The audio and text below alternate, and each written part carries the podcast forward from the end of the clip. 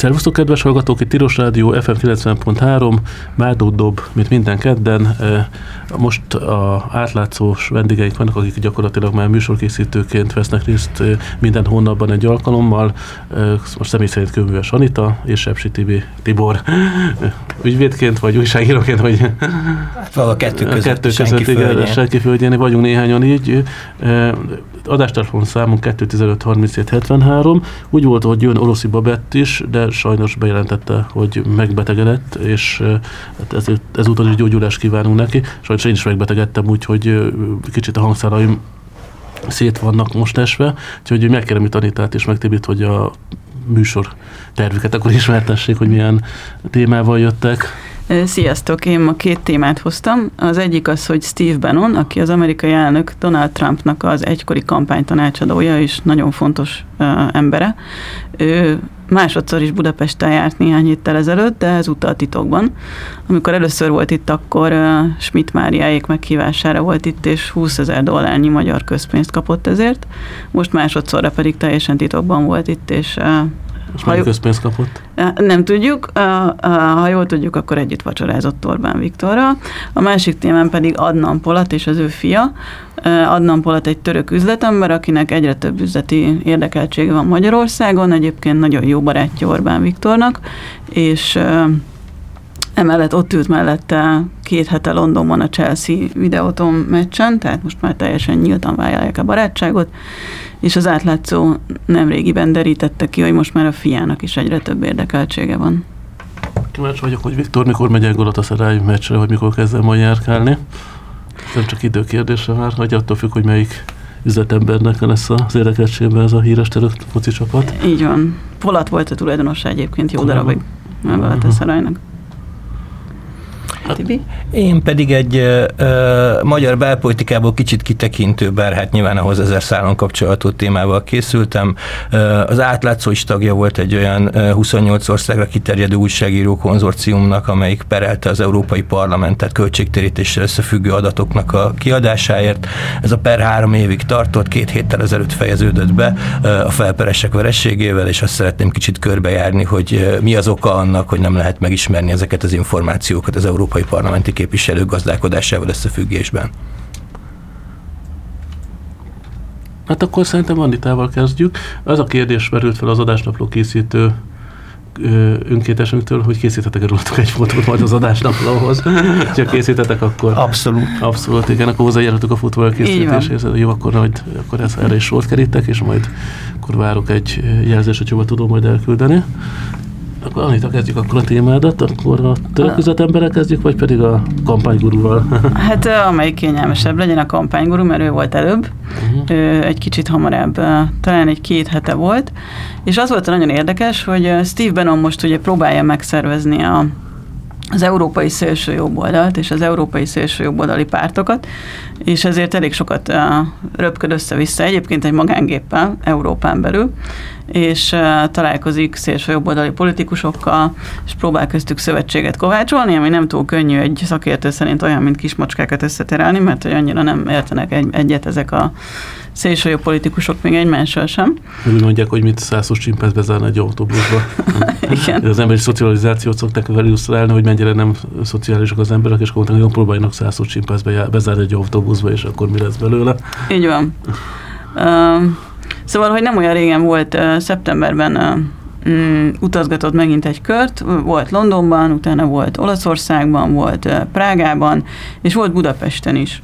És ami nagyon érdekes volt uh, uh, számomra, hogy uh, ezek az utak nagyjából mindenhol nyilvánosak voltak. Felszólalt, interjúkat adott, találkozott a sajtóval, Rómában elment egy misére, Prágában együtt fényképezkedett az elnökkel, és ez mindenütt teljesen nyilvános volt, kivéve Magyarországon, ahol ezt valamiért eltitkolták. És már csak utólag értesültünk arról, főként a Washington Postból, hogy Budapesten is járt, minden valószínűség szerint. Rá is kérdeztem számtalan kormányzati sajtó irodánál, mindenféle szóvivőknél, hogy vajon akkor itt járt Steve Bannon, és senki sem válaszolt, ami mondjuk jellemző, nem szoktak. De valószínűleg a Washington Post tudósítása szerint az történt, hogy egy bizonyos vasárnap, két héttel ezelőtt Steve Bannon Rómában ébredt, onnan elrepült találkozni a cseh, miniszt- cseh elnökkel, utána pedig még aznap felszállt a gép magángépére, leszállt Budapesten, ahol együtt vacsorázott Orbán Viktorral és egyéb szélsőjobboldali vezetőkkel, ez volt a cikkben, nem tudjuk, hogy kirükről lehet szó. Majd még éjfél után vissza is repült Rómába. És nagyon jó kérdés, hogy vajon miért tartották ezt titokban. Több tippem is van, de ezek csak tippek sajnos. Az egyik az, hogy ciki lett volna, mert uh, amikor legutóbb uh, májusban itt járt Steve Bannon, Schmidt Mária meghívására tartott egy előadást egy konferencián, uh, akkor uh, abból elég nagy botrány lett, főleg miután kiderült, hogy uh, 20 ezer dollárt kapott ezért a fellépésért, amit gyakorlatilag a magyar adófizetők fizettek, és lehet, hogy nem akarták nagy robra verni, hogy Benon már megint itt van. A másik lehetőség, hogy miért tartották ezt titokban, hogy Orbán Viktor még nem biztos, hogy be akar szállni ebbe a Benon féle mozgalomba, ebbe a szélsőjobb lokba, amit Benon akar szervezni, mert mert bizonyos újságcikkek, források szerint Orbán maga akarja ezt megszervezni, és nem annyira tetszik neki, hogy itt jön valaki, és ebbe az egészbe belekontárkodik. Úgyhogy mivel még nem egészen döntött el a magyar miniszterelnök, hogy ebbe beleáll-e, ezért lehet, hogy nem akarta nagy dobra verni. De hát így is úgy is kiderül akkor valahogy, és ebben mennyivel jobb most neki. Vagy hogy érzi, hogy ebből nem lesz akkor a hír. De ez megint egy olyan hír, ami hát, szerintem az embereknek a 10%-át érdekli kb. nem? Ez így van, de mégiscsak kisebb hír, hogy a, az átlátszó már a látogatás után megírta, hogy itt volt Steve Bannon, de egyébként nem erősítette meg senki, mert nem válaszolt semmilyen kormányzati kommunikációs iroda, mint hogyha Orbán Viktor kirakja a saját Facebook oldalára, és ott ölelkezik Steve Bannonnal, és mutatja, hogy ők mekkora jó barátok. Tehát, hogy ez nem a kiderülésről volt szó, hanem van szó szerintem, hanem hogy egy gesztus, hogy, hogy most én kiállok, és így arccal vállalom, hogy igenis ő nagyon jó barátom, vagy hogy egy kicsit súnyogok, találkozok vele, de még nem vagyok benne biztos, aztán vagy megírja valaki, vagy nem. Szerint... Hogy ez ki akkor pontosan, hogy honnan jött az info? Az, hogy a prágai kollégánkkal, Bőtös Boton, meg én is olvastunk uh-huh. újságokat, és egyszer csak így felbukkant, hogy Steve Bannon Budapestre repült vasárnap este, és így beszélgettünk, mert ő olvasta ezt cseh forrásból, én olvastam a Washington Postból, és akkor így összenéztünk, hogy ez digitálisan, mert ő ugye Prágában ő, hogy te, te is láttad, én is láttam, kérdezzünk rá a kormányzati kommunikációnál, nem válaszoltak, írjuk meg, mert egyre több helyen láttuk. Például Bannon együtt utazott egy, egy német AFD-s politikussal, aki szintén ezt lenyilatkozta, hogy jönnek Budapestre. Szóval, hogy ez annyi helyen megjelent, hogy nem lehetett nem megírni, akár válaszolta a kormány kommunikáció, akár nem. Most azt komolyan gondolják, hogy akkor ez nem derül ki egy ilyen történet, vagy mi ebbe a... Hát szerintem azért a sajtó működése, vagy hogy én mondom ezt egy újságírónak, meg a, meg a index tulajdonosi joggyakorlójának, de azért a, a sajtó működéséből szerintem következik az, hogy jó a kisebb hullámokat ver valóban, ahogy Anita is mondta ebben a helyzetben. Tehát, hogy a, a, a, a, nagyjából az a szituáció, hogy itt teljes egészében ki lehet venni a kormány a barátságos sajtóhíráramából a történetet, mert ők úgyse szemlézik vissza ezeket a híreket, tehát, hogy hogy még akár a szeriős sajtónak mondható részt, mondjuk egy magyar idők sem ír arról, hogy mit írt a, a nem barátságos sajtó a Benon látogatással összefüggésben, tehát ott szabályozhatóan adagolhatóak ezek az információk, és jó a kisebb vihart kavar nyilván a, a kormány a kritikus, vagy a kormánytól valóban független sajtó tekintetében is, mert hogy ez így messze nem olyan jó hír, mint az, hogy, hogy tessék kiállt, elmondta. És annak tényleg, én még egy harmadik okot egyébként bekapcsolnék, de ez csak ilyen izé, um, koca külpolitikai szakértőként, hogy az is benne lehet a, a, a faktorban, hogy azért ezt a, a, a számunkra legmeghatározóbb német kapcsolat tekintetében ugye egyértelműen a, a radikális jobboldali AFD vitte német oldalról, mi meg azért bármennyire is össze vagyunk veszve a, a néppárttal, meg a, a CDU-CSU-val, azért egy ponton túl nem akarjuk feszülni, feszíteni egy, a húrt, tehát azért konkrétan kiállni egy sajtótájékoztatóra egy Bennonnal és egy AFD-s politikussal, az egy erős vállalás még a jelenlegi magyar konfrontativitás szempontjából is. Ez így van. De egyébként az, hogy ez a hogy gondolták, hogy nem derül ki? Ezt ők rendszeresen csinálják, tehát nagyon sok külpolitikai, diplomáciai eseményt tudunk meg úgy, hogy ez a külföldi sajtóban jelenik meg, de az itthoniban nem. És tavaly karácsonyra én írtam egy ilyen éves összefoglaló cikket arról, hogy ezek azok a hírek, amiket a, csak a külföldi sajtóból tudtunk meg. Ilyen volt például az is, hogy Széles Gábor adófizetői támogatással akar buszgyárat építeni Iránban, és sok hasonló cikk amik... Azt hiszem újabb szélerőművet, vagy milyen geoter, vagy, uh, vagy milyen, ezt az, igen, milyen, ilyen gravitációs... Azt, azt, igen, nem, ez most csak busz. Igen. De hogy, hogy ez rendszeres, ezt, ezt nagyon sokszor sunyognak, és nem nem hoznak nyilvánosságra ilyen diplomáciai dolgokat, mert azt gondolják, hogy ez messze volt, vagy külföldiekről szól, tehát majd nem derül ki. Szélesebb volt egy ilyen érdekes per, mikor ilyen indexes újságírók megpróbáltak elmenni ilyen Széles Gábor előadásra, ahol éppen ezt a projektet akarta ismertetni, ezt a gravitációs geoterv, nem tudom milyen erőművet, és akkor fogták, és a gramatuknál fogva kirakták az újságírókat, és akkor ezt megírtuk, és akkor ilyesmi, vagy valótlanul állítottuk, hogy Széles Gábor kirakatta az újság, vagy kikidette a nyilvános konferenciáról az újságírókat, azt az első fogon elveszítettük, hogy 400 ezer forintot kellett fizetni, és másodfokon sikerült csak megfordítani, hogy nem is értettem az egész történetet akkor, de nagyon érzékenyen érintette. Valójában tényleg most velem mi van? Róla lehet tudni valamit? Azon kívül, hogy a Bus Project az bedőlt, nem? Mm, csönd van róla, szerintem bedőlt, igen. De nem tudok róla. Senki nem tud, most széles ilyen. Elnyelte a gravitáció. Igen. Lehet, hogy fekete lyukba került. De van néhány ilyen nagy alakja, különben az elmúlt 2010 óta eltelt időszaknak is, akinek volt egy ilyen felívelősük, hogy próbáltak dörgölözni a az aktuális, de fideszes politikai trendhez is így nem morzsolódtak, szóval nagyon sok névvel nem lehet most találkozni. Ezért érdekes azért ez a belső turbulenciája a kormányzó párt körüli gazdasági elitnek is. Hát igen, hogyha a, a, a kormányzati hatalom gyakorlásában nem történik valami, akkor legalább körülötte ugrálnak a szereplők, tehát hogy ez e, valamiféle mozgás a, a, a, az amúgy stabil struktúrákban mindenképpen történik, tehát amikor úgy tűnik, hogy, e, hogy stabilan tartjuk a kormányt, akkor a, a környezetben vannak óhatatlanul mozgások mindenféle politikai rendszerben, és ez a magyar se kivétel természetesen. Csak Igen? érdekesség, nem olyan régen kutatgattam az átlátszó archívumában, már nem is tudom milyen témában, is megtaláltam egy 2014-es kis oligarha határozót, és hogy gyakorlatilag azok az emberek, akik ott a legjelentősebbként voltak felsorolva, azok már leestek. Mészáros Lőrinc még egy ilyen még ilyen futottak még valahol megjelent, de nem is tudjuk kicsoda a kategória volt, és nagyon, nagyon mókás volt visszaolvasni, hogy ez még csupán négy éve volt.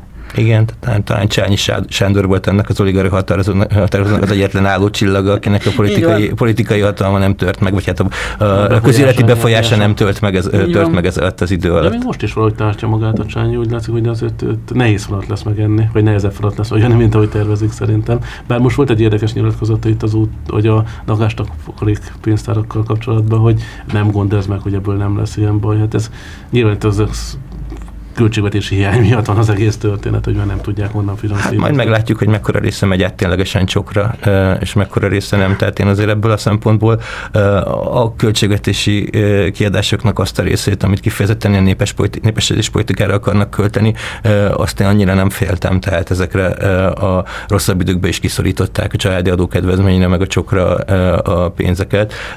Érdekesebb kérdés nyilván ebből a szempontból, hogy kiket érint majd pozitívan egyébként egyébként ugyanezen a hitelezési piacon, vagy hát különböző ilyen mm, lakástámogatással kapcsolódó konstrukciók tekintetében ez a történet. Azt, hogy a, az OTP nem annyira nagyon ideges, ezt az, az annyiban talán nem meglepő, hogy ő, ő áll a legtöbb lábon ebben a történetben, tehát hogy ha ezek a pénzek Nekem visszajönnek, visszajönnek tényleges lakásépítésben, és akkor annyi, annyival több államilag támogatott lakáshitelt tud kiszórni az OTP, akkor ő olyan rosszul nem, nem jár, mint mondjuk a Fundamenta.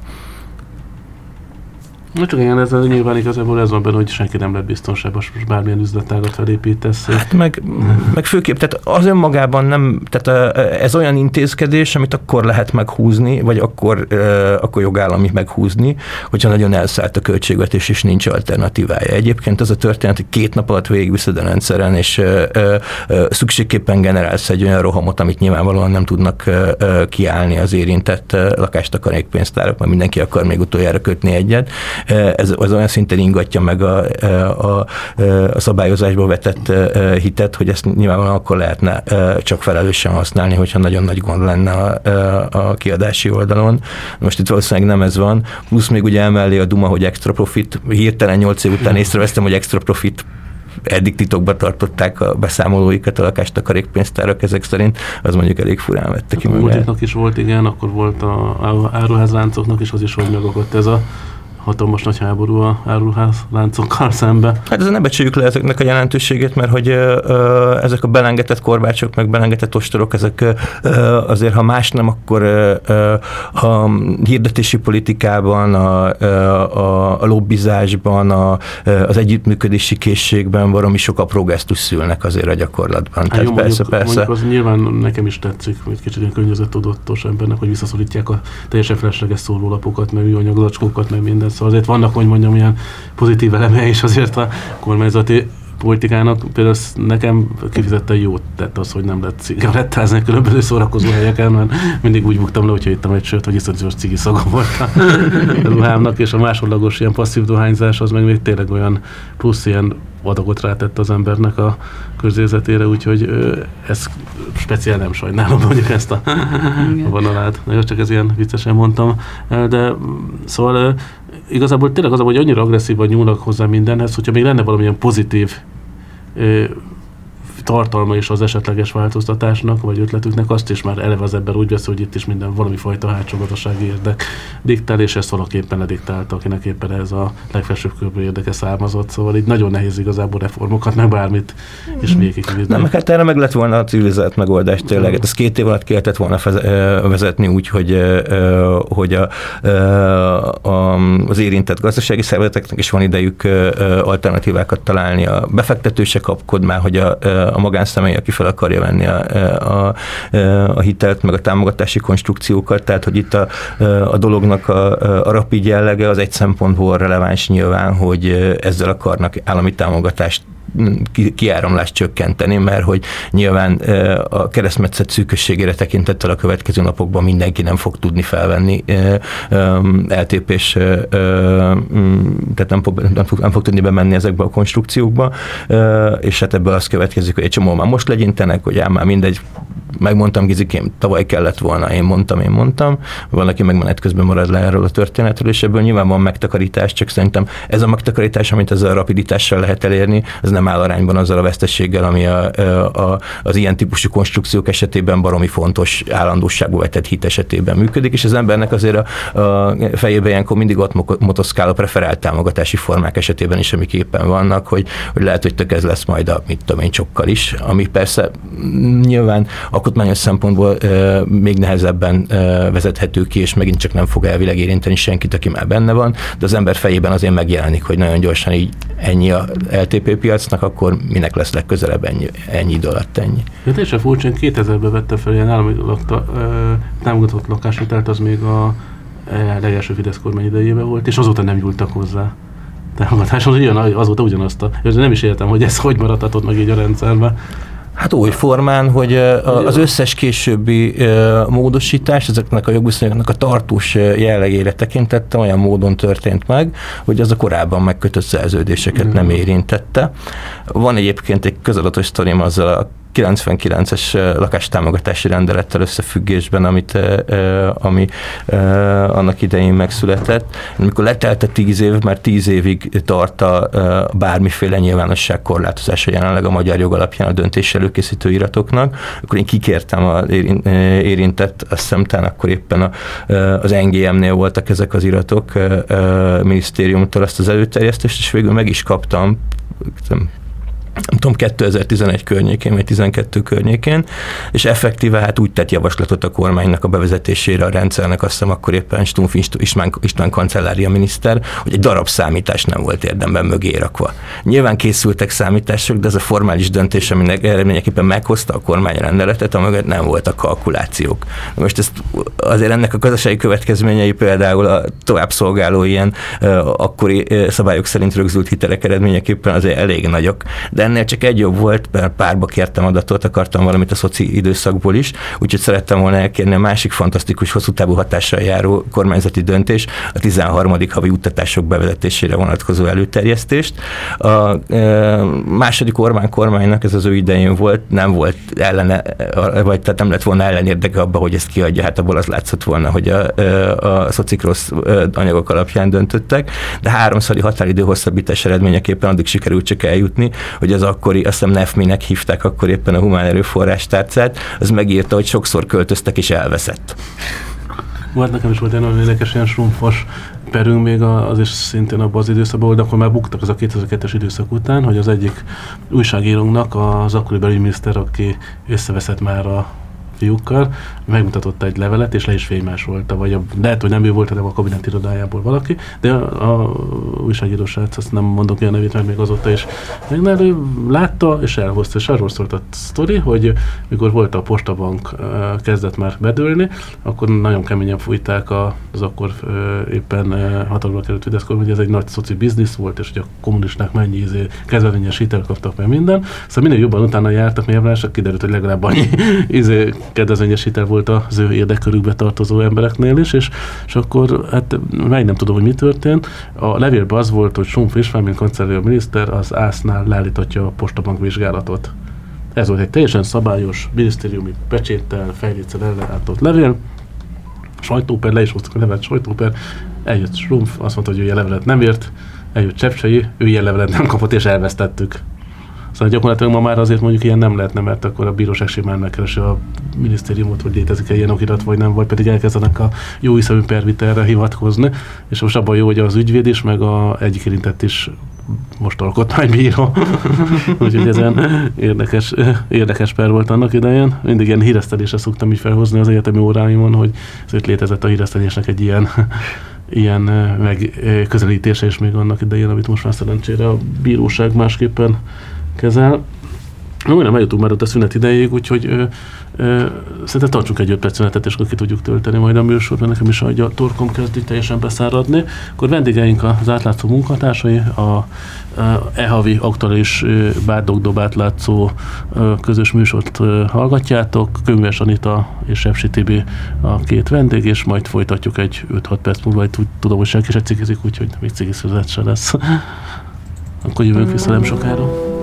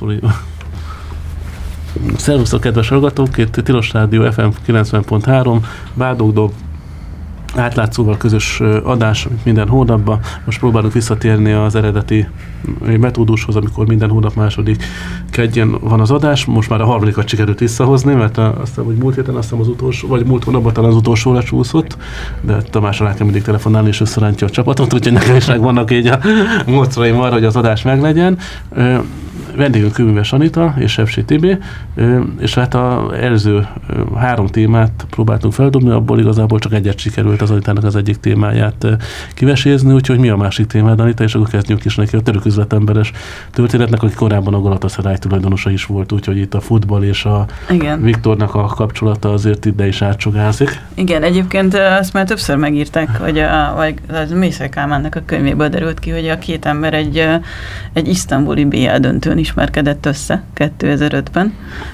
Polat és Orbán Viktor, és a könyv szerint utána Adnan Polat el is vitte Orbán Viktort körbenézni a városban, hogy hogy épülnek a szép nagy stadionok, Most. és innen eredezik a, a nagy barátság. A stadion szeretet is. Meg hát igen, azt, azt ugye nem mondja ki senki, de hát lehet, hogy volt hatása annak, hogy Orbán Viktor látta a szép nagy stadionokat, ahogy nőnek ki a földben, Isztambulban nem tudni, mi jutott az eszébe róla, vagy hogy onnan jutott eszébe, lehet, hogy máshol is látott még szép stadiont. Akkor erre egy kicsit visszatérve, bocsánat, hogy én is ilyen emlékeket hozok fel, hogy még a filmvilágnak dolgoztam, akkor egyszer elküldtek a Török Filmek Fesztiváljára, hogy írjak egy nagy anyagot róla, és az egyik ilyen számomra legjobban tetszett török film, most tényleg meg nem mondom már a török meg a magyar címét sem, mert már nagyon régen volt, ez már 10x éve, egy Isztambul kültelken lévő foci csapatról szólt, ami tej, egy az egyben más volt, csak a kinti körülményekhez képest a régi idők fociát modern környezetbe. Uh-huh. És iszonyatosan jól szólt, a töröknél így a futball szeretete az nagyjából pont olyan, mint a magyar kb. és így is állnak így hozzá. Csak ott egy kicsit még össze is kapcsolódik így a nemzetiségi ilyen villongásokkal, mert hát nem villongások, hát nyilván, hogy vannak, amit a kurdok szeretnek, van, amit az örmények, tudom, hogy volt az a film egyik fújpóinja, hogy a, a, amikor meghalt a ottani Minorik, Minorik Edének hívták, ugye? Igen. Igen Minorik Ede, ott meghalt a Minorik Ede, és nem tudták, hogy hol van a, hogy milyen hozzátartozói élnek még, és akkor eltemették a mecset közelébe, és akkor nagyjából rájöttek, hogy csak lett neki valami hozzátartozója, mert mikor mindig átmentek a szomszéd kerületbe meccset nézni, akkor mindig összedobálták kővel a buszukat, és akkor a valaki, akit ez a főnök szerzett, ez a minadikede, ez csinált egy ilyen hálós, ilyen izé, az ablaküvegre, hogy lecsapódott, és akkor a köveket ki tudta védeni így a dobálásnál, és akkor megjelent így az ember, és akkor, hogy jaj, szegény, nem tudom, Ahmed meghalt meg minden, és akkor és akkor hát hol van eltem? És akkor hol van? Mikor temetjük? Hát már eltemettük, és akkor hát hova temettük? Hát ide a mecset mellé, és akkor a pasi elkezd röhögni a testvére, és akkor hát mi röhög? Hát mi örmények vagyunk. Szóval, így ez volt egy a filmnek az egyik, de tele volt ilyen hasonló poénnal. Csak ennyit ugye a török futball az, az nagyon-nagyon benne van a török néplélekben, úgyhogy lehetséges, mm. hogy Viktorba és akkor ez jött elő, meg ezt a, ezt a hozzáállást látta. Lehetséges, ezt nem, nem tudni, de van esély. Szóval, hogy ezek után egyre szorosabb lett a kapcsolat, Adnan Polat egyre több üzletet hozott Magyarországra, és ez sokáig a háttérben volt, nagyon, tehát lehetett tudni erről a kapcsolatról, de nem voltak sokáig közös fotók, tagadták az egészet, de, de az utóbbi egy-két évben ez már, ez most már nyilvános, és teljesen nyíltan kap központi szerepet Polat.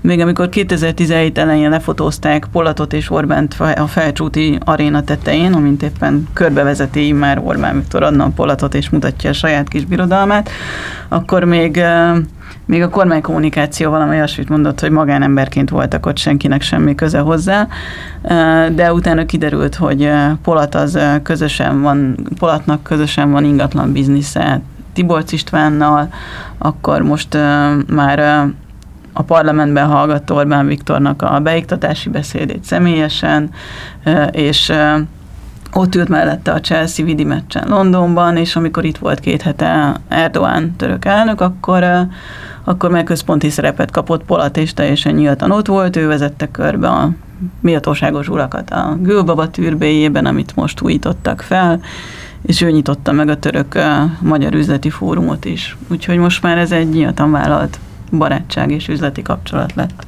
Közben szolgáltak közleményként a fotókon kikerült most már a fotótok a weblapra, arról mert nagyon dicsérik a pólódat, Tibi.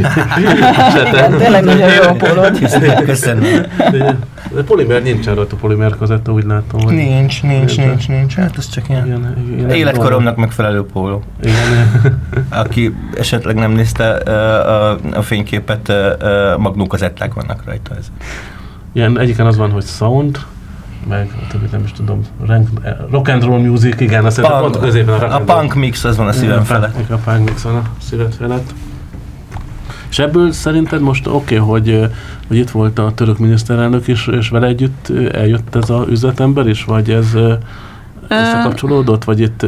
Nem, na, Adnan Polatnak már nincs szüksége Erdogánra, hogy itt üzleteljen egyáltalán. Szerintem ő teljesen saját hatáskörben és És mi az, hogy kiderül, hogy gürandista volt ez a Polat, hogyha esetleg... Hát az már kiderült volna, vagy nem tudom. Nem, hogy... Később is kiderülhet ez, akkor mit csinál majd Viktor, akkor hogy fogja össze egyeztetni? Hát ez, ez egy jó kérdés, nem tudom, ez egy jó, jó mentális gyakorlat, de, de Adnan Polat egyelőre még egy, egy Erdogánhoz hű, ám nem a leg belső köreihez tartozó üzletember, nem a legnagyobb oligarchák között tartják számon Törökországban, úgy ott a második vonalban. Van. És akkor, hogy gondolom, hogy ki tudom számolni, hogy építési vállalkozásokkal foglalkozik elsősorban. Van neki egy kerámia cég, az Ége Ceramik, az már 93 óta itt van. Hát az csempe. Az igen. Akkor az ingatlan, azt a Tibolc uh. Istvánikkal együtt kezdték, most például a közvágó hidat szerezték meg, és azt... Ez pedig széltégen most, igen, műemléket. És a legutóbbi az a, az a napelem most már 14 nap nem cége van, nagyon-nagyon gyorsan hirtelen vásárolja. Nagyon érdekes ebből a szempontból az időzítés. Az első nem céget tavaly vette meg, egyet, Áprilisban Orbán Viktort újjáválasztották. A beiktatási beszédében Orbán Viktor elmondta, hogy a megújuló energiákra egyre nagyobb figyelmet kell fordítani. Ezt a parlamentben hallgatta Adnan Polat, majd a következő héten megvett 8 napenergia céget, és azóta még hatot. De nem mondhatod, hogy, nem ok, hogy, hogy ok nélkül lett volna. Különben van egy ilyen pilóta játék, oda felfigyeltetek már, ahol ilyen napener, napelem cégeknek a különböző kapacitását árusítják ilyen részvény formájába, és ugyanolyan szinten megy a történet, hogy be kell szervezni embereket, és akkor kapsz te uh-huh. e, e, abból valami fajta részesedést, és akkor ilyen, de ilyen nagyon durva jogi konstrukció, nekem már két embert sikerült lebeszélnem róla, ugye, de, de valamilyen szinten csak beleugrottak, és később kiszálltak belőle belőle, vagy látták, hogy teljesen nem. És akkor tudod, mikor ilyeneket próbálnak a kéne, hogy te lehetsz, úgyhogy nyelvtudása sincs szegény srác, hogy te lehetsz a bolgároknak a területi képviselője, meg annak a régiónak, és akkor menjek üzleteket kötni, meg minden, és, és nyilván, hogy egy akkora humbunk az egész, mint annak idején a izé, dotcom lufia, képest semmi nem volt, mint a napelem kapacitás gyártás. Csak mondom, hogy ez egy létező jelenség, úgyhogy lehet, hogy érdemes lenne ezzel is foglalkozni, mert nekem több uh-huh. jó barátom vagy ismerősöm uh-huh. találkozott ebben. Valaki majdnem ott hagyott egy nagyon konkrét állami állást, aztán sikerült elbeszélnem, hogy azért ne, amíg ne. Ez keményen hangzik. Igen. Úgyhogy a napelem, ez kapcsolódik egy ilyen pilótajáték Old Udvar izé, cég, úgyhogy és általában angolok mindig valami angol jelenik meg, vagy ausztrál és, és nem ugyanazok, mert utána rájöttem, hogy vagy próbáltam egy összekötni a szálakat, és nem ugyanaz, vagy lehet, hogy másképpen más néven uh-huh. mutatkozik be az adott ember. A, a becsületes nigériai üzletembereket már lejáratták a korábbi. most igen, nem messziről, izék. messziről jött ember, messzi sok mindent mondhat. Igen. És ugye még egy érdekesség, hogy a napelem cégekben már megjelenik, meg az egyik ingatlanos cégben is, de több napelem cégben Adnan Polatnak a fia, Kerim, aki elhíresült volt ez a két-három fotó, ami 2016-ban a Magyar Narancsban megjelent, hogy Adnan Polat ott ül egy budapesti étterem teraszán Orbán Ráhellel, meg azt hiszem a Tiborc István talán mással ült, de az egyik képen a Kerim Polat is ott volt, és éppen Orbán Ráhellel ott valamit az egymás telefonján nézegetnek, és ráadásul a közösségi médiában is hevesen követik egymást, úgyhogy megérkezett a második generációja is a török üzlet, üzletnek, vagy az üzletembernek, a fia is egyre nagyobb szerepet kap. De vele késett a Ráhel a Keninről, vagy Kerin a Ráhelről, szóval ebben azt Szerintem nem a Ráhel érdekelte, hanem a, az itt megszerezhető pénz. Az nem, nem, nem sugallunk mi sem ilyet, meg én sem akartam, lehet, hogy úgy hangzott, hogy bármi közük lenne egymáshoz. Nézegettek egymásra, Ja nem, ez én csak a szoros baráti kapcsolatra utaltam, meg arra, hogyha valaki Magyarországon üzletelni akar, akkor jobban teszi, ha jobban van az Orbán családdal, semmi egyébre nem akartam utalni ezzel és úgy tűnik, hogy ő is jobban van az Orbán családdal. Úgy tűnik a generációk egymás közt, az apuka Orbán Viktorral nézi a meccset. Isztambulba, akkor a gyerekek is eljátszanak. igen, igen, együtt játszanak a honkozóban valahol. Vagy megnézik, körbenézik, és megnézik a, a igen. Szóval, hogy úgy tűnik... Szófiát addig, vagy a Jedikulát, vagy a török-magyar barátság nagy emlék épületét, igen. a hét tornyot. hát ide zártuk így annak idején török Bálintot, de ez tényleg nagyon durva ilyen épület együttes még mindig. Mm. Főleg tényleg nem tudom, hogy hogy lehetett ott kibírni azokban a börtön. Nem volt hosszú az életük. Hát nem volt. Hát voltak ilyen tíz évet is el kihúzott Az ott. kemény. Kihúzott ott, úgyhogy a toronyban az egyik ágban. Akkor Tibi, akkor folytassuk veled, vagy még török, töröközünk még egy kicsit, hogy hát, nem menj. idézünk az egri csillagokból.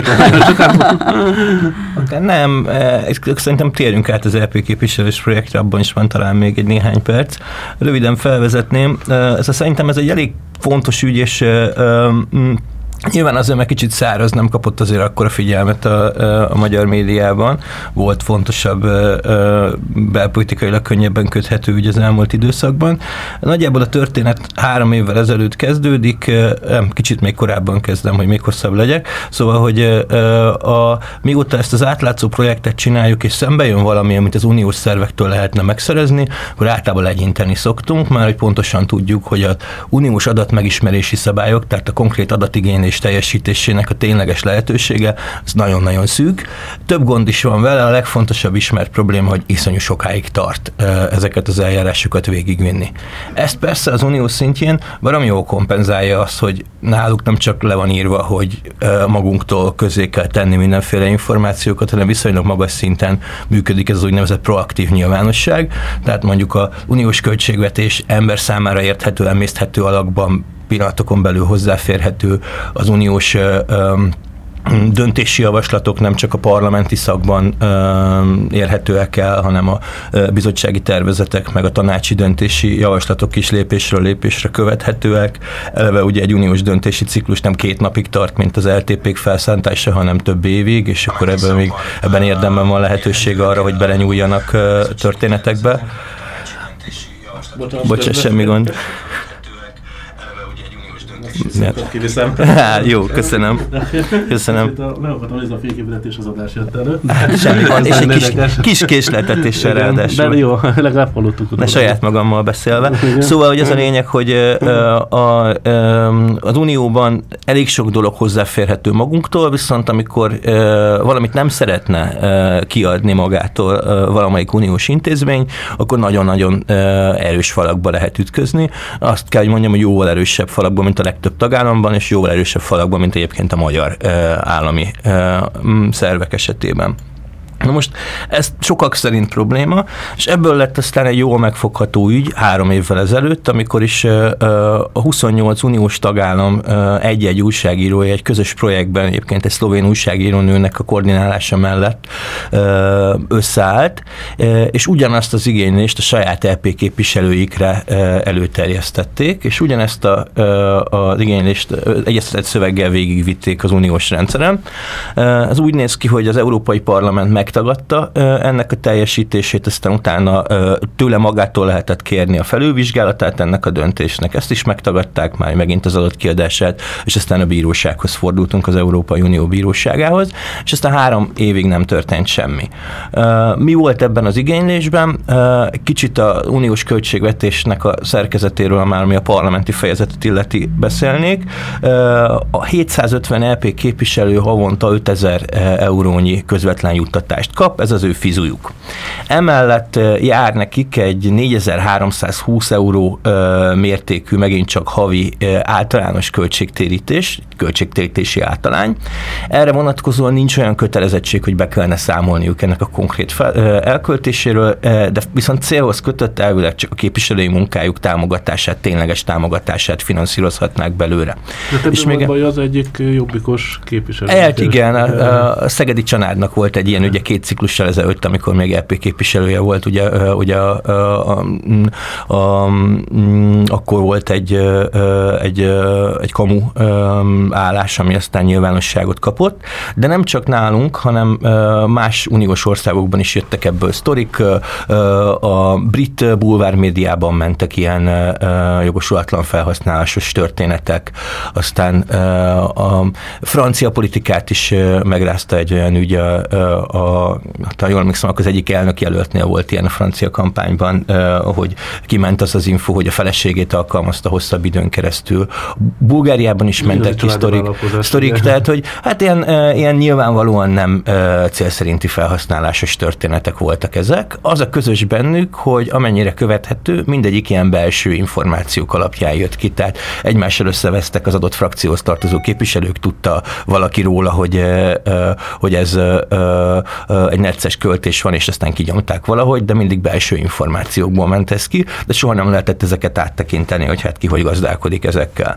Emellett van még egy másik nagyobb költségvetési keret, amiről viszont elszámolnak az LP képviselők, ez pedig a utazást és ott tartózkodást finanszírozó különböző ilyen kiküldetési történetek. Ebben van hotelszámla, ebben van ilyen képviselői munkát segítő munkatársaknak a munkaszerződése, ebben vannak utazási költségtérítések, elszámolt utazásokkal, meg hasonlókkal. Összességében, amit egyéb jogcímen kapnak a képviselők ugyanígy személyes keretbe, tehát amit utalnak nekik, az egy nagyságrendel, nem egy nagyságrendel, de lényegesen több, mint a fizetésük. A tiszteletdíjakra évente 76 millió eurót költ el az EP, ha összeadjuk ezt az általános költségtérítést az utazással és a tartózkodással kapcsolatos egyéb költségtérítésekkel, akkor az meg együtt meghaladja a 10 millió eurót. Hát, a, amit az igénylés akart, az az, hogy minden olyan dokumentációt megismerhessünk, tehát adják ki a 28 újságírónak kinek-kinek a saját országa képviselőire vonatkozóan, ami ebben a körben fut, és aztán ennek aztán az lett a következménye a végeredményben, hogy három év után megszületett a, a, a Európai Bíróságnak az ítélete.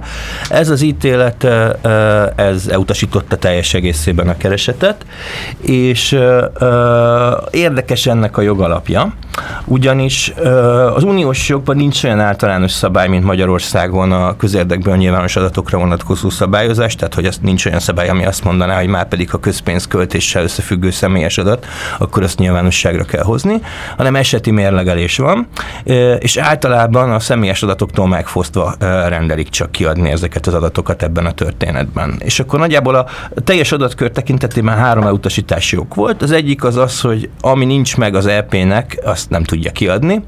Ezen nehéz vitatkozni, ugye önmagában kínos, hogy, hogy nincs ez meg. Most van egy bíróságon is megerősített az EP jog, saját jogászai által is hát alátámasztott érvelés, mi szerint ezeket semmilyen módon nem kezeli ezeket az információkat a, a parlament. Erre azt mondta a, uniós bíróság érezvén, hogy ez mégiscsak kínos, hogy célhoz kötöttség van, de nincsenek elszámolások, hogy hát nem az ő feladata ennek a következményeit mérlegelni, meg a konzekvenciáit levonni.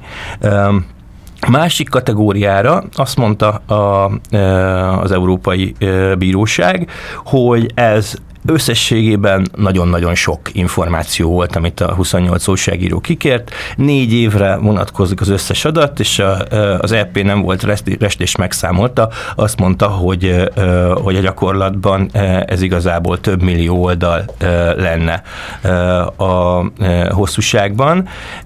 Négy millió oldal, és azt állította az EP, ami azért mégiscsak vicces 2017-18-ban, hogy csak papír alapon vannak meg ezek az adatok, tehát konkrétan a megkötött munkaszerződések, az elszámolt számlák, azokat nem szkennelték be, hanem ott van valami szekrényben a, a, a, az LP központjában, és azért épp ezért hatalmas terhet jelentene ezeknek az egyedi megvizsgálása. Hát azért érdekes, mert természetesen OTP-nek 1994-ben kezdtem el dolgozni, és 95-ben már szkenneltek minden hát igen, de, és azért akkor még a igen, szkennek terhely kapacitás. Igen, élnék a gyanúp erre, hogy ebből azért valami csak meg van szkennelve, az csak egy szokásos adatkezelői állítás volt, hogy, hogy mindent szkennelni kellene. De ami érdekesebb, az az, hogy azt várja el az uniós jog ezen a, ebben a, ezen a területen, hogy a felperesként eljáró adatkezelő az legyen szíves a konkrét adat tekintetében az ő jogi érdekét bizonyítani, az adat kiadásának a szükségességét alátámasztani valamivel.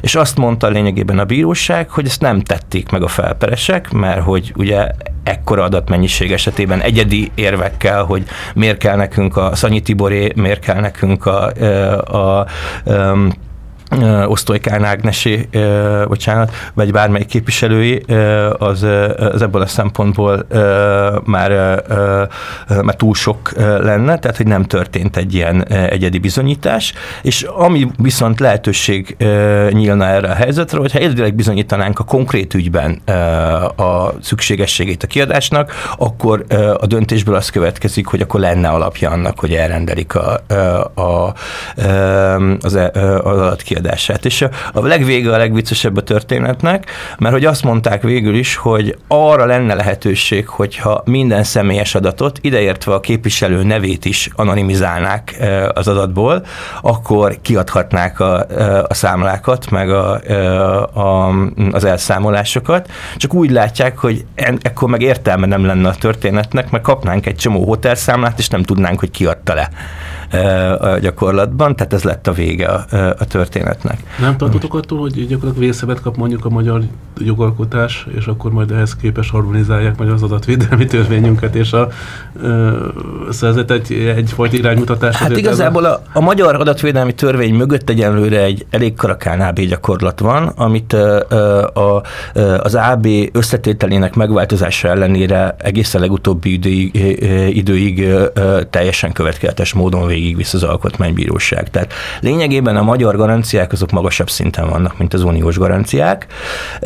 Ez, mm, ez lehet úgy is forgatni, hogy az unió miért kéri számon rajtunk a nyilvánossági kérdéseket, meg az antikorrupciós kérdéseket, hogy ő se, ő, ő se tesz eleget annak érdekében, hogy ők ne legyenek korruptak, és ebben van igazság egyébként független attól, hogy milyen oldali ember mondja. De, de tény, hogy a, a magyar minimum az nem attól emelkedett viszonylag magasra ezekben az adott perekben, mert hogy uniós követelmények, hanem a hazai alkotmányossági követelmény lett magasabb. Igen, nyilván mindig tartunk ettől. Mi inkább abban bíznánk ennek ellenére, hogy majd vajon megmozdul ennek a döntésnek az eredményeképpen az EP-ben. Ugye ezen nagyon könnyű lenne változtatni, el kéne fogadni egy olyan szabályozást, ami szerint ezek az információk mégiscsak nyilvánosak. Ebben a bírósági döntésben semmi nincsen, ami ezt korlátozná. Tehát, hogyha azt mondaná a, a, az uniós jog, hogy ezeket nyilvánosságra kell hozni, akkor az teljesen rendben lenne. Valószínűleg ezeknek a költségtérdéseknek az a legegyszerűbb megoldása, hogy aztán ezt a magyar parlament hasonló intézmény esetében kezelték, hogyha a funkciójuk egyébként bérezés, tehát bérkiegészítés, akkor vállaljuk be az európai választók felé, és mondjuk azt, hogy akkor nem 5000, hanem 8000, viszont akkor nem kell róla elszámolni, tehát egy sokkal tisztább helyzet lenne még akkor is, hogyha nyilván ennek vannak politikai konzekvenciái, meg akkor a, a, a, mm, a euroszkeptikus erők azt fogják mondani, hogy ez már igazán vállalhatatlan, de hát nyilván ez lenne a tiszta megoldás, hogyha egyébként egy olyan pénzről beszélünk, amivel nem kell elszámolni effektíve, és nem is ellenőrzi senki a költését, akkor tisztább lenne odaadni ezt bérben. De egyébként meg még egy kiutat látunk, hogy hogy azt használnánk ki, amit megenged a döntés, és most meg is indulunk egy új adatigényléssel, méghozzá olyan képviselőknek a nyilvántartásaira, vagy olyan képviselőknek a leadott elszámolásaira mennénk rá, ahol van konkrét ügy, amire rá lehet pörögni. Adja magát a jobbikos Kovács Béla, mert ott mégiscsak egy unió érdekeivel szembeni kémkedés gyanú van a rendszerben, aminek a részletei ugyan nem ismertek, de hát azt gondolnám, hogy azt elég nehéz lesz vitatni az EP-nek, hogy ahhoz a konkrét esetben elég fontos érdek fűződik, hogy mondjuk az ő utazási költségtérítéses elszámolásai, meg hotelszámlái azok megismerhetőek legyenek, hogy a, a magyar választók számára. Úgyhogy most megpróbálunk egy ilyen jelentősen leszűkített dolgot. A baj ez ezzel egyébként legfőképpen az, hogy három év az átfutás. Tehát, hogy ez egy 2015-ös adatigénylés volt, és most született meg a bíróság döntése. Egyébként a, a szlovén jogi stáb az tovább viszi ezt az ügyet, tehát ők most elviszik a nagykamerára, a nagykamerára is, és bíznak benne, hogy valamelyik részébe meg tud fordulni ez a döntés, vagy kicsit tud árnyalódni, ami jó lenne nyilván. Ugye ebben is bízunk valamennyire, de most adottnak véve, hogy akkor ennyit tud egyenlőre nyilvánossági követelményben az uniós jog, akkor megindulnánk ilyen egyedi gyanús ügyek esetében, hogy hát ha azok átférnek a rendszeren. Nyilván ez lenne az optimális, hogyha az EP is teljesíteni ezeket az adatigényléseket, hogyha ebbe valami fejlemény van, akkor tájékoztatjuk a nyilvánosságot. De tényleg az EP-t, mint jogalanyiságot, őt, neki, tehát mi a jogi személyiségnek hol van bejegyezve, hogy lehetett így megállapítani, hogy ugyanúgy be... Hát ugye szerencsére erre vonatkozóan elég egyértelműek a szabályok, mert hogy a Európai Unió Bíróságának az egyik nevesített hatásköre az az, hogy az uniós intézményekkel összefüggő eljárásokban ugye ő rendelkezik joghatósággal, tehát a tagállami, az uniós jog alapján ők tagállami bíróság előtt ezekben az ügyekben nyilván nem lennének perelhetők, itt viszont ugye kifejezetten megteremtette a uniós infotörvény kvázi, tehát az a jogszabály, ami a adatok nyilvánosságát biztosítja úgy, ahogy uniós szinten az egyértelműen rendelkezett arról, hogy őt az Európai Unió bíróságán lehet perelni. Egyébként mm, Hát ugye ez egy speciális eljárás, tehát ez nem az, ahogy egyébként a magyar ügyek általában oda szoktak menni az Európai Bíróságra, hogy egy magyar perből lesz egy előzetes kérdés, és akkor abban történik valami. Kicsit egy visszatérve az alkotmánybíróságra, azért az a rendszer kicsit a paradoxon, hogy az képest, amennyit így előre vetítettek, meg prognosztizáltak, azért hoznak azért még most is tényleg egy elég progresszív döntéseket, főleg sajtóügyekben az alkotmány, majd a Magyar Alkotmánybíróság, hogy is így láttam, szóval kevesebb a negatív ügy, mint a pozitív sajtószabadság szempontjából. Így van, én azt gondolnám, És hogy... hiába például ilyen, hogy pokol, pokol még alkotmánybíró? Hát sőt, szerintem most pokol a mediánbíró. Tehát Igen. alapvetően ahhoz, hogy progresszív döntés szülessen, ahhoz pokolnak át kell állnia, és meglepően sokszor átállt. Tehát ez egy olyan embertől, aki úgy ült be a szervezetbe, hogy volt egy komoly publikációs előélete, ami arról szólt, hogy az alkotmánybíráskodás feleslegesen korlátozza a törvényalkotói hatalmat, tehát nagyjából ez volt a felütés. Kicsit sarkítok mm. ebben a helyzetben, de hát mondjuk úgy, hogy Pokol Béla akadémikusként és nagyon komoly, tehát az egyik leokosabb magyar politológusként egyébként plusz emellett mély jogi ismertekkel rendelkező emberként rettenetesen utálta az alkotmánybíráskodást, de lehet, hogy a, üléspont álláspont összefüggés, lehet, hogy a, körny- vagy a világ változásai, de most már ott, ott, ott tartanak a dolgok, hogy, hogy egyértelműen abba a kategóriába kell sorolni az ő külön véleményeit, meg a támogatásával megszületett döntéseket, amik kifejezetten progresszívak. Például a közérdekadatos döntéseknek a korai szakaszát, a, miután beült alkotmánybírónak nem nagyon kedvelte, de most az elmúlt időszak fontos döntéseiben a többséggel szavazott. Úgyhogy igazából az alkotmánybíráskodásban mindig az ad reményt, hogy az a típusú szakmai függetlenség és az a helyzet, amikor ezek a, a, az alapvetően 60-as, 70-es emberek már a, a saját szobrukat építik alkotmánybíróként, és nem terveznek már igazából érdemben szakmailag ezután, ez nagyon meg tudja teremteni a függetlenséget. És Ugye, ezt hát nem tudom elképzelni, tehát, hogy bármennyire volt a jobb oldalnak az egyik ilyen média megmondó jogász a pokol, aki tényleg ilyen beszűkítő értelmezéssel próbálta mindig a médiaszabadságot e, interpretálni jogilag, ahhoz képest vagy a sajtószabadságot. Most nem tudom elképzelni, hogy rátelefonáljon mondjuk Orbán Viktor és vagy Habony Árpád, és nem most van ez hát az meg, ügy, és akkor... Meg, de, meg evolválódik az álláspontja, tehát hogy a, az ember liberális fiatal korában aztán lassan konzerva, konzerva, konzerválódik az álláspontja, vagy konzervatívabb lesz az álláspontja, általában az a normál menete a történetnek, mint hogyha nál egy kicsit fordított folyamatot, folyamat lenne. Van olyan médiaszabadságos pokol külön vélemény, vagy pokol által támogatott döntés, ami nagyon nehéz, nehéz összeférhetőnek tartani mondjuk a 90-es évek közepén általa beadott Lex Pokol javaslatokat.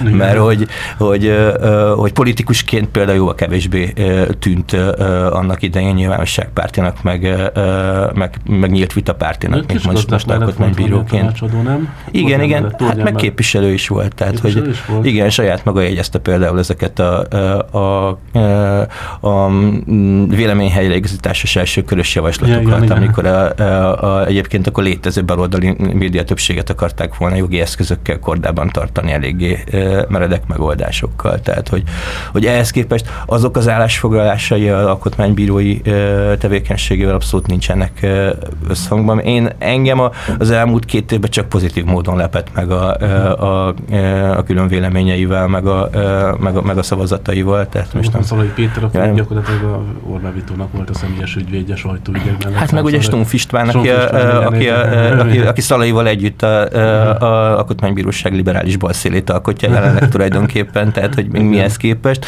De, de úgy tűnik, hogy azért megvannak azok a témák. Egyébként elég sok ilyen téma van. Nagyjából minden, ami, ami a politikai érzékenység alatt van a gyakorlatban, ahol azért látszik egyértelmű szakmai irány van, ahol kifejezetten aktivista, közigazgatási jogászok megőrülnek, hogy az Alkotmánybíróság az elmúlt három-négy évben milyen szinten gyalogolt bele az eljárási jogokba, közigeljárások tekintetében például, újabb és újabb követelményekkel, tehát hogy van azért, azért érdemi alkotmánybíráskodási tevékenység, nem lehet azt mondani, hogy teljesen állna a testület. És mondom, egyelőre úgy állunk, hát nyilván ez, ez olyan, hogy két bíró átvált egy konkrét ügyben, akkor változhat a történet, de hát ügyek kellenek hozzá, de most azért úgy állunk, hogy a, a csúcs eddig a magyar közérdekadatos alkotmánybíráskodás tekintetében a 2015-ös egybankos döntés volt. Ugye az volt a, az elvesztette közpénz jellegét törvény, mm. amit elfogadott az országgyűlés, az Áder vétózta ki, és az alkotmánybíróság kimondta, hogy alkotmánysértő. De egy dolog, hogy kimondta, hogy alkotmánysértő, de annak kapcsán általánosan mondta ki, hogy aki közpénz, közvagyon kezel, jogi formájától függetlenül köteles adatigényléseket teljesíteni. Hát például a rendőrfotók, ugye, ez nekem nagyon... Igen, hát a, a rendőrfotók, igen, ráadásul ugye a tiéd is. Igen, igen, igen, úgyhogy itt azért az a pingpongozás azt végül is... Igen, Így van, tehát a rendőr, a rendőrfotók ugye az alkotmánybíróság másodjára nagyon komolyan megmondta a kúriának, hogy ne szórakozzon vele. Többször te küldted azt a SMS-t, hogy én vagyok a nap, ja nem te küldted nap Don Quixote, de lehet, hogy te küldted, mert akkor másodszor elveszítettük a kúriát, azt emlékszem ott ilyen. Na jó, de hát ezt lehetett tudni, hogy ezt a fajta, ezt a fajta direkt összeütközést az alkotmánybíróság nem nyelheti le, úgyhogy ez egy nagyon barátságtalan második döntés lett a kúria igen, számára. Igen. Hát, hogy Na jó, szóval ebből a szempontból azért az EB jelen pillanatban áll, és mondjuk ki nyugodtan. Ezen a területen a, a, a adatigényések tekintetében a magyar demokrácia most jelenleg jobb állapotban van, mint az uniós, mert az uniós belső követelmények. Csak azért ezt hozzá kell tenni, hogy az, hogy az unió mit enged, azért az uniós pártcsádoknak a konszenzusából következik. Tehát, hogy ezen, ezen egy pillanat alatt tudna a, a, mondjuk a néppárti vezetésű parlament változtatni, hogyha szeretnék kiteregetni emlegetni, hogy milyen költségtérítések voltak az elmúlt időszakban. Ott is azért vannak az egyértelmű nyilvánosságpárti hangok, például a, a zöldek azok következetesen követelik, hogy ezeket az adatokat tegyék nyilvánossá, sőt a zöld képviselők el is kezdték maguktól ezeket nyilvánosságra hozni, tehát ilyen megelőző jelleggel, de ennek ellenére nyilván az uniós intézményeknél a nyilvánossági fok az nagyjából ilyen szűk keresztmetszet alapján megy, tehát a tagállamok közül a legkevésbé nyilvánosság szeretőnek az álláspontját kell figyelembe venni, mindaddig, amíg nem tudnak megegyezni valami progresszívabb dologgal, de ez nagyon fontos lenne szerintem, hogy megpróbáljanak, mert ez egyébként ez egy kezelendő probléma, és kifejezetten kínos, hogy a, a, a mondjuk a szargentin jelentésben van egy a, a, ajánlás, ami arról szól, ezt a Mandiner szúrtak ide igazuk van, hogy a vagyonnyilatkozatokat tegyük online hozzáférhetővé és könnyen kereshetővé, miközben a vonatkozó uniós intézmények azok meg úgy állnak, ahogy. Tehát, hogy ez tényleg úgy, úgy függene össze, hogy akkor saját magunkra is következően vonatkoztatjuk ezeket a követelményeket. Az LP szerintem ezt nem tette meg az eddigiekben. Hát Aranka, hogyha már megjöttél, akkor megengedjük, hogy el is búcsúzzál, szerintem menni kell. Igen, mikor jöttem, de élvezett volt hallgatni ezt a diskurzust, úgyhogy átlátszó átlátszóik voltak a mai vendégeink, műsorkészítő társaink, és jövő héten lesz Bádog Dobbodi. Hát valamit koncertet biztos beteszünk, hogy csinálunk előre egy adást, de 23-án nem biztos, hogy én például be tudok jönni, mert nem leszek uh-huh. itt, majd nagyon későn érkezünk majd hozzá, de hát ezt majd összerakjuk addig. Igen, és hát átlátszóikkal pedig négy hét múlva. Ugyanitt a Tilos Rádióban. Hát kedves hallgatók, sziasztok! Sziasztok! Köszönjük, sziasztok! Gyerekek, ez olyan akadémikus párbeszéd.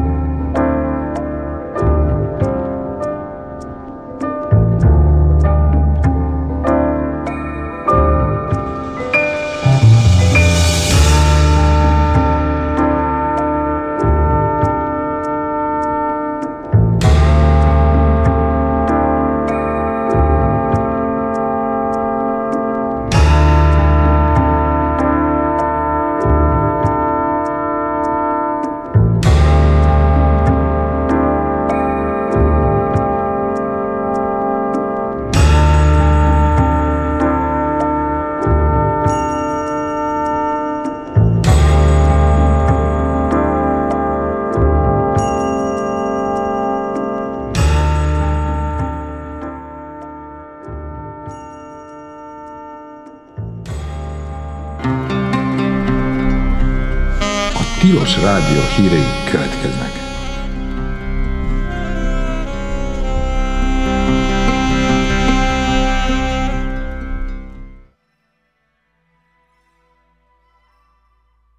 Október 18-án szerdán kezdődik az idei fotóhónap. A fesztivál eseményei az együttműködési gyakorlatokra, különösen a kurátori kollaborációra helyezik a hangsúlyt. Urbánus fesztivál lévén a város meghatározó szerepet játszik a programban. A rendezvény a hagyományos kiállító helyek mellett számos olyan helyszínt fedez fel, amelyek eddig kiestek vagy nem elsősorban kiállítási térként voltak használatosak. A város rejtett értékeinek felfedezésére késztetve a nézőket, olvasható a Biennálé honlapján. A rendezvény gerincét adó kiállításokhoz számos galéria és esemény is csatlakozik, így idén a fotóhónap égisze alatt tartják a 15. verzió Nemzetközi Emberi Jogi Dokumentumfilmfesztivált is.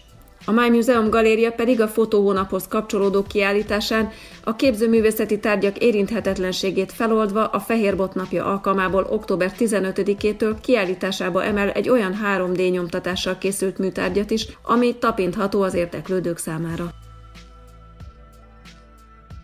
A napokban jelentette be egy Pízai Egyetemen dolgozó kutatócsoport, hogy áttörést értek el az érzékelés útján szerezhető információk továbbítása területén, írta a euronews.hu. A technológia és a tudomány fejlődésével ma már szinte teljesen természetes megjelenésű és mozgású kézprotézist képesek előállítani a szakemberek. Ám a tárgyak manipulálása nem tisztán motoros tevékenység, a tapintás élménye az, ami végső soron döntő fontosságú ezekben a mozdulatokban. A kutatók által most publikált technológia azon alapszik, hogy az amputált kar idegvégződéseit képesek stimulálni az idegrendszerbe ültetett elektródák segítségével, és a sérült kéz ujjaihoz tartozó neuronok munkájának utánzásával. Ez egy új kihívás, hiszen ezzel a protézissel nem csak a kontrollált, stabil fogást, hanem olyan érzékelést is sikerült kiváltanunk, ami nagyon hasonlít egy valódi végtagéhoz, állítja Giacomo Valle, a Biorobotika Intézet egyik kutatója.